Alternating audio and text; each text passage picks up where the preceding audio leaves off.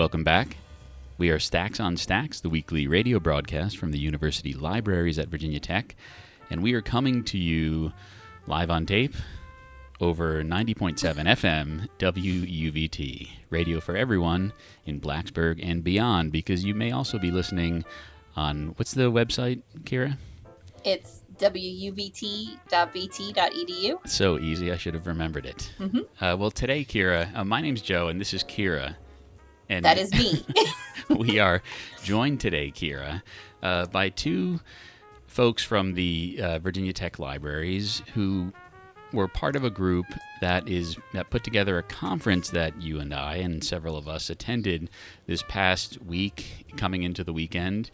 Um, the annual, second annual meeting of the Chesapeake Digital Humanities Consortium.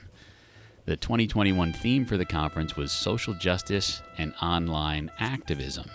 And we have joining us Corinne Guimont, who is the um, the digital scholarship coordinator with Virginia Tech Publishing in the libraries, and Alex Kinnaman, who is the digital preservation coordinator in the libraries. And they were on the group that planned and executed this conference. Um, and they, they might argue otherwise, but I think very skillfully and satisfactorily. I was actually in another meeting this morning and already singing its praises to some other people, and I can't wait for Yeah. other people to be able to see some of the panels that they didn't get a chance to see. I thought it was a great conference, and um, the reason I say they might argue otherwise is because of some technical difficulties of it being entirely virtual. And last year it snowed and they canceled half a day, so it seems to be like a running theme of the conference that there's this adaptation to adverse adversity. Um, but uh, I thought it went great, and I'm really happy to welcome our guests and talk to them. Corinne and Alex, welcome and thanks for joining us. Thank you for so- having us. Yeah, thank you so much. Would y'all like to select what you would like to cause problems for next year's conference? We've had snowstorm, we've had 100% virtual.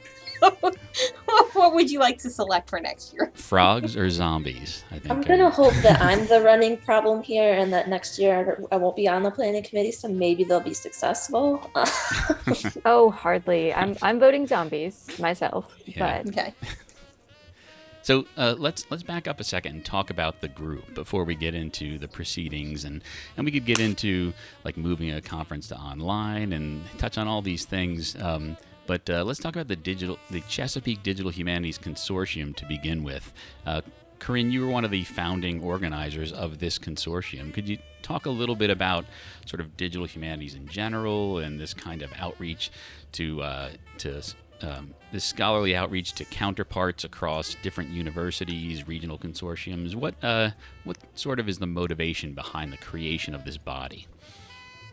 yeah, so um, for those that aren't familiar, there's this kind of concept of digital humanities, which is a combination of using digital tools and technology along with research or presentation of humanities i think is probably the most succinct way to define dh as we often call it.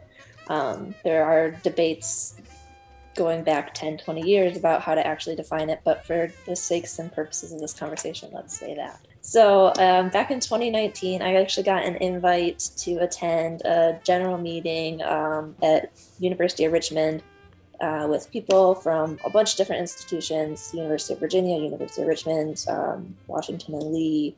trying to remember who else is there. Uh, George Mason University, a whole group of people. And there were basically talks about some sort of consortium that would kind of allow for more collaboration among institutions within digital humanities. So I went to that meeting, I think it was May 2019. Um, it was a very hot day. I remember it being like 98 degrees in Richmond.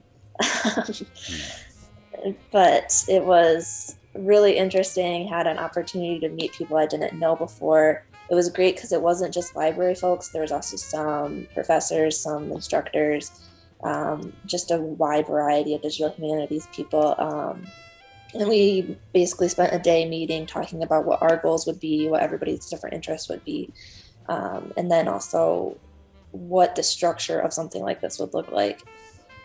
And we came up with having some sort of annual conference was the number one goal, kind of continue to allow people to share their work and research and kind of foster a area for collaboration. And that is what led us to last week. So, an area for collaboration, um, and that begins to speak to the value of networking like this. Could you, for either of you, um, elaborate on that a bit um, regarding connecting with your counterparts at other universities? So, for me, um, I'm not directly involved in digital humanities for my job, but I can say connecting with other folks who do my job in other institutions, so working with digital preservation tools and technologies and policies, um, I learn so much from them. I get new ideas, uh, we can soundboard, and we share information, and that is so vital because you can only find so much online, you can only dig into so much yourself, um, but making those connections is crucial for me to do my job. And I imagine it's the same with digital humanities. Um, we had some amazing, amazing sessions. Uh, especially the panels uh, for me were very just amazing, influential into my thinking of digital humanities and seeing how far it has expanded since uh, I was taking classes in DH, you know, back way back in undergrad. Um, but just making some of those connections for other people and getting new ideas, I think, was um, the core for me for this conference and I would say that's true for archives too. As somebody who attended this conference, you know, I digital humanities is not a huge focus of my job, but I'm involved in that work, whether it's capturing and preserving and providing access or consulting on a project. So like this was really great. I, I enjoyed a lot of this conference too for the same reasons. Like I got to hear about projects I didn't know about that are relevant to me. I got ideas in my brain that are gonna, you know, create more work for me, but Oh yeah, no, I accidentally um, made a connection with one of our lightning talk speakers. Uh, he brought up the point that, you know, in a couple of years, I'll probably let this project die. Like I'll, I'll publish my final paper on it, and um, you know, I can't afford to keep the server space going, and it's a lot of maintenance, and I'm the only one maintaining it. And I happened to be moderating that session. I was like, oh, let me help. I can totally, totally meet up with you, and we can come up with some some kind of digital preservation strategy for your site that goes a little beyond screenshots and more into like full full preservation mode. So that was exciting for me personally. Yeah, yeah, I was in that session and that was a poignant moment, one that resonated with the room and one that sort of highlighted the value of DH as a space where humanists can connect with preservationists. And I think it was in that same panel where someone made a similar point about humanists connecting with computer scientists. And the conference was full of moments like that. So the panels were great, the speakers were great, and there were also these what, what is it? How I built this uh, sessions, and so mm-hmm. aimed at just seeing what not just what people are doing, but how they did it, and it speaks to the uh, the desire of folks to not have to reinvent the wheel, right? To see what other folks are doing, to um, um, see how it could help what they're doing. Yeah, yeah, those were some of my favorite sessions. Um, I think it came up last year at the end of the day when we were in person um, with the snow day. We ended up like throwing a little discussion session in, and we asked people what they would like to see more of in the future. And somebody had said they want to know more about how people built their projects. That they hear a lot about like the research behind it, but they're really interested in how that projects are actually built, and that really stuck with me. So when we started planning for this year, I suggested it and Alex and our other steering committee member, Shana Maskell, um, as well as the planning committee, all liked that idea. And um, I, I went to some of the presentations. I thought they were really fascinating because we had people talking from like how I built this on this like full, big, complicated, basically website. And then there's somebody, I, I saw another presentation of how I built like an Instagram movement, kind of fitting in the theme of online social justice. And I thought it really showed through in some of the individual presentations as well. I, I felt like it was a good balance of the research behind the project, but also the infrastructure, the technical infrastructure of the project. Um, and I will say, I witnessed several speakers interacting with each other and asking questions and like wanting to connect later. So that was a that was a solid win. That was really fun to witness.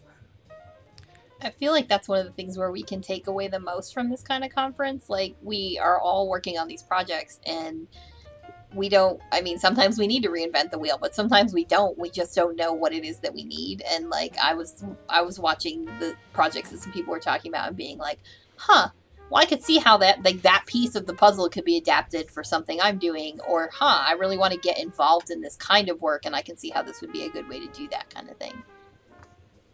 Yeah, and it comes back to Corinne's definition of DH of digital humanities, right? Uh, it's centrally about tools and technology. So folks who think of themselves as digital humanists are going to bring that aspect of it to the fore at meetings like this. Um, because so there's discussions about like when when do we stop calling it digital humanities When is it just humanities again because sort of like the digital aspect of it is is, is just like the air we breathe the water we swim in um, now um, so the the theory behind it like you guys are saying is interesting and all but it's digital humanities because of the way um, folks are mobilizing these tools and technologies to get stuff done that they maybe couldn't get done with data sets and other things in the past. Yeah, and it's also important to note that a lot of a lot of digital humanists don't have that technology background and they are self-taught or learning from friends who kind of know something or other that they can sort of apply. Like it's it's almost homegrown in a lot of cases. Um, when I was in undergrad, there were not a lot of programs that taught digital humanities or taught tools and technologies within the humanities, right? And I think I'd say half of the speakers that I saw present at this conference said, Yeah, this is totally new to me. I figured this out last year. Or like yeah i kind of started doing this a while ago but i'm still figuring it out. Help? Uh, anybody have suggestions or feedback? And it's a very unique field because some people have very distinct definitions and other people have very broad definitions. I would have said dh is studying the humanities with tools and technologies to learn things that we could not otherwise that was the definition i got um, originally so it it all almost means the same thing but you can take it a lot of different directions. And it's and a great point. Go ahead. I was gonna say, as as, I, as all four of us are sitting here talking, and we all are part of a, a digital humanities group within the library. Um, you know, we we keep saying digital humanities and DH, but of course, we all know it's bigger than just the humanities too. Yeah. Um, mm-hmm. and I think that's that's something that um, that certainly came through at the conference as well for me. Some of these projects were distinctly embedded in the humanities, but you know many of them were not because they they move into you know social sciences and then into the the hard sciences and things like that so well i mean even the keynote speaker amanda french was talking about the covid-19 tracking project and she distinctly said that she doesn't consider it a dh project it's much more like a data journalism project but dh has influenced her work on that project and i think even thinking about how what we've learned in dh and what maybe we're teaching especially given the focus on some of the student led groups that were a part of this conference, what we're teaching students in DH courses and how that might affect other work is really important to think about as well. Yeah, and, uh, and Amanda talked about uh, ha- the value of hand collecting data right within her project, and uh, it made me think that uh, uh, that it's not just about bringing tools and technologies to bear on the humanities, but bringing a sort of human-centered perspective to bear on like the manipulation of data sets and statistics um, with those tools and technologies. Absolutely, there was the coolest um, presentation that I did not see coming, and it combined the concept of the option for the poor, which is a religious concept, with cyber ethics. And that was a really, really fascinating combination that I would not have made in a million years, but that bringing the humanistic approach to cyber ethics was the point of his discussion. And yeah, I just very intriguing. Yeah, yeah, indeed. I mean, I wasn't in that session, but that's what the a human-centered perspective draws out. That social justice, which was the theme of the conference, is relevant in any social context kind of on the same realm, Tom Ewing, who is a professor here in history, talked about his data and social context class in, in his presentation, which is kind of exactly that. Like, how do we apply um, a human centered approach to looking at the data that we're studying? Um, and he talked a lot about like looking at um, data and labor, st- like child, child labor statistics, um, and specifically looking at pictures and having students kind of dig into that and take a closer look and think of thinking about these as not just numbers but as, as actual people. Yeah. Well, um, could we switch gears for, for a bit and talk about the conference itself? And there's two things I'm interested in here. And uh, one is sort of the adaptation to an entirely virtual program. I'd like to talk a little bit about that because I think it's something that a lot of folks are wrestling with during this pandemic.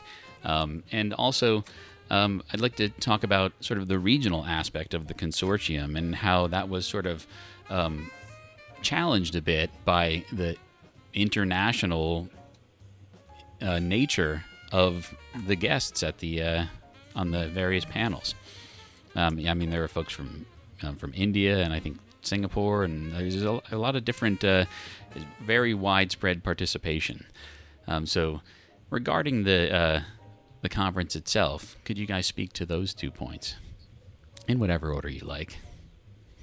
Yeah, we were not expecting that big of a reach. I was thinking this was going to get like our typical Virginia, Maryland, maybe some North Carolina, West Virginia folks, but I was not anticipating Singapore or Moscow. Um, uh, but people submitted and the proposals were good and we left it up to the planning committee who was reviewing proposals to decide and they asked the i think somebody asked the same question of should we be accepting these proposals proposals out from outside of our region and we said why not yeah it Yeah, really enriched is- it yeah Yeah, and it's just a good opportunity for folks outside of our usual sphere of, you know, networking to interact with us and for us to interact with them and learn from each other. That's one of the benefits of the virtual environment is wider connection. That's been really great.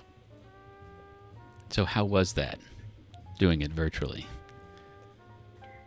Well, you'd think we would have had a better handle on it considering we've been attending virtual conferences for a year. Um, we thought about, because, you know, creating a CFP and distributing it and getting proposals, most of that occurs online virtually anyway. So that, that was um, maybe not as challenging because it was just staying organized as you would need to do. But sorting out how we were going to uh, have the presenters interact with the audience. We've been in conferences where it's live, and we've also had conferences where everything is recorded and everything, the recordings open up at a designated time, and we all watch together and interact on Slack. So we were like, how do we kind of get an in between of that and make it work? And we had discussed doing Zoom webinar for everything. Uh, but anyone who's familiar with Zoom versus Zoom webinar, um, you don't get to see who all is in the room with you. You don't get to interact as much except in the chat. You can't see people except the panelists. And it's just a little less interactive and engaging than a normal Zoom meeting. So then we went with the Zoom meetings, and shenanigans ensued. I don't think it was too bad though. I think generally it was it went smoothly. The adaptations that you had to make, uh, you did quickly, and uh, I felt no um, ill effects. people responded very gracefully to us. They were forgiving and accommodating. Um, we had a few folks who were clearly frustrated, but ultimately, um, the general reaction was supportive. Uh, and I, I definitely don't blame the folks that were a little more frustrated than others. It was uh, terrifying on our end because we were so scared of presenters not having enough time or not being able to find where they were supposed to be. Um, that was that was scary because our our whole goal is to support the presenters, and if we if we can't get them to their rooms on time with enough time to present, uh, that was it was just scary. But I we mostly pulled it off.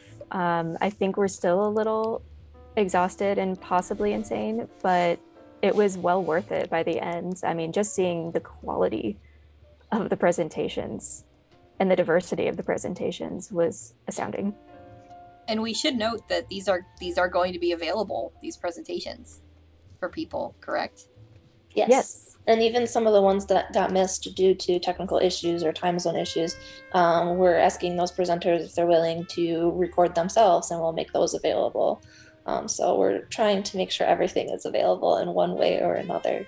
Yes, and trying to make sure that anybody who missed a session um, gets credit for presenting in this conference, uh, which is why we're asking for the recordings and asking for slides to make sure um, they can still claim it on their CVs and still um, know that they presented and participated and have that uh, written down.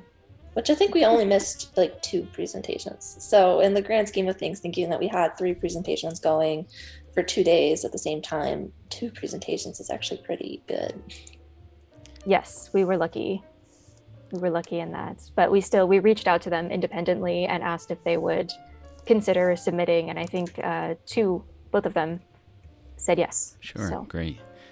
So, is there a place you could point our listeners to where they could see information on this as it becomes available? A website or something? absolutely. So it is the Chesapeake DH github.io, and that's our main website page. Um, all of the information about this conference will be on the Conference 2021 page, which links directly from the main page. And hopefully, in the next week, we'll have links to the repository and all of the slides and recordings as well. And I will, I don't know if you've noticed this, Kira, but I've been making a habit of um, filling out the, cause we're, we're pre recording this. We've been doing our show pre recorded all, uh, and all, um, all pandemic. And when we upload it as like a song and a track, I've been uh, filling out the metadata so that it translates to the last 15 played page as as websites where there's re- Oh. there's relevant uh, so I can put the consortium's website as like the album or something for this song. Yeah. Did not know you were doing that. Awesome. Yeah, it's That's just something I sort of Start doing started that doing secretly. Yeah. um, so yeah, if folks want to see that uh, that website that Alex just repeated, um, it should show up. And now I'm promising this, so I hope everything goes as I'm intending um, in the last 15 played playlist during our show. Yeah, that's so exciting. Um, I'll I'll go ahead and make the plug here. We are looking for people to serve on this uh, steering committee for the conference for 2022. So all of the information about um, 2020 and 2021 conferences is up, and the history of this group is on the website. So if you're interested, definitely get in touch. There's an email on the website for you to contact us through. Yes. Well, thank you guys so much for talking with us. It's been a pleasure.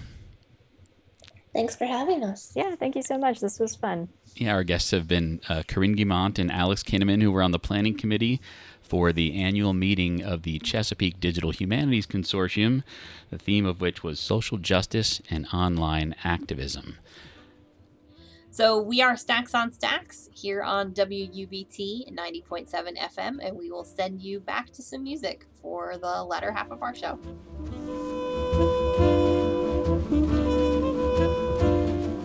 Música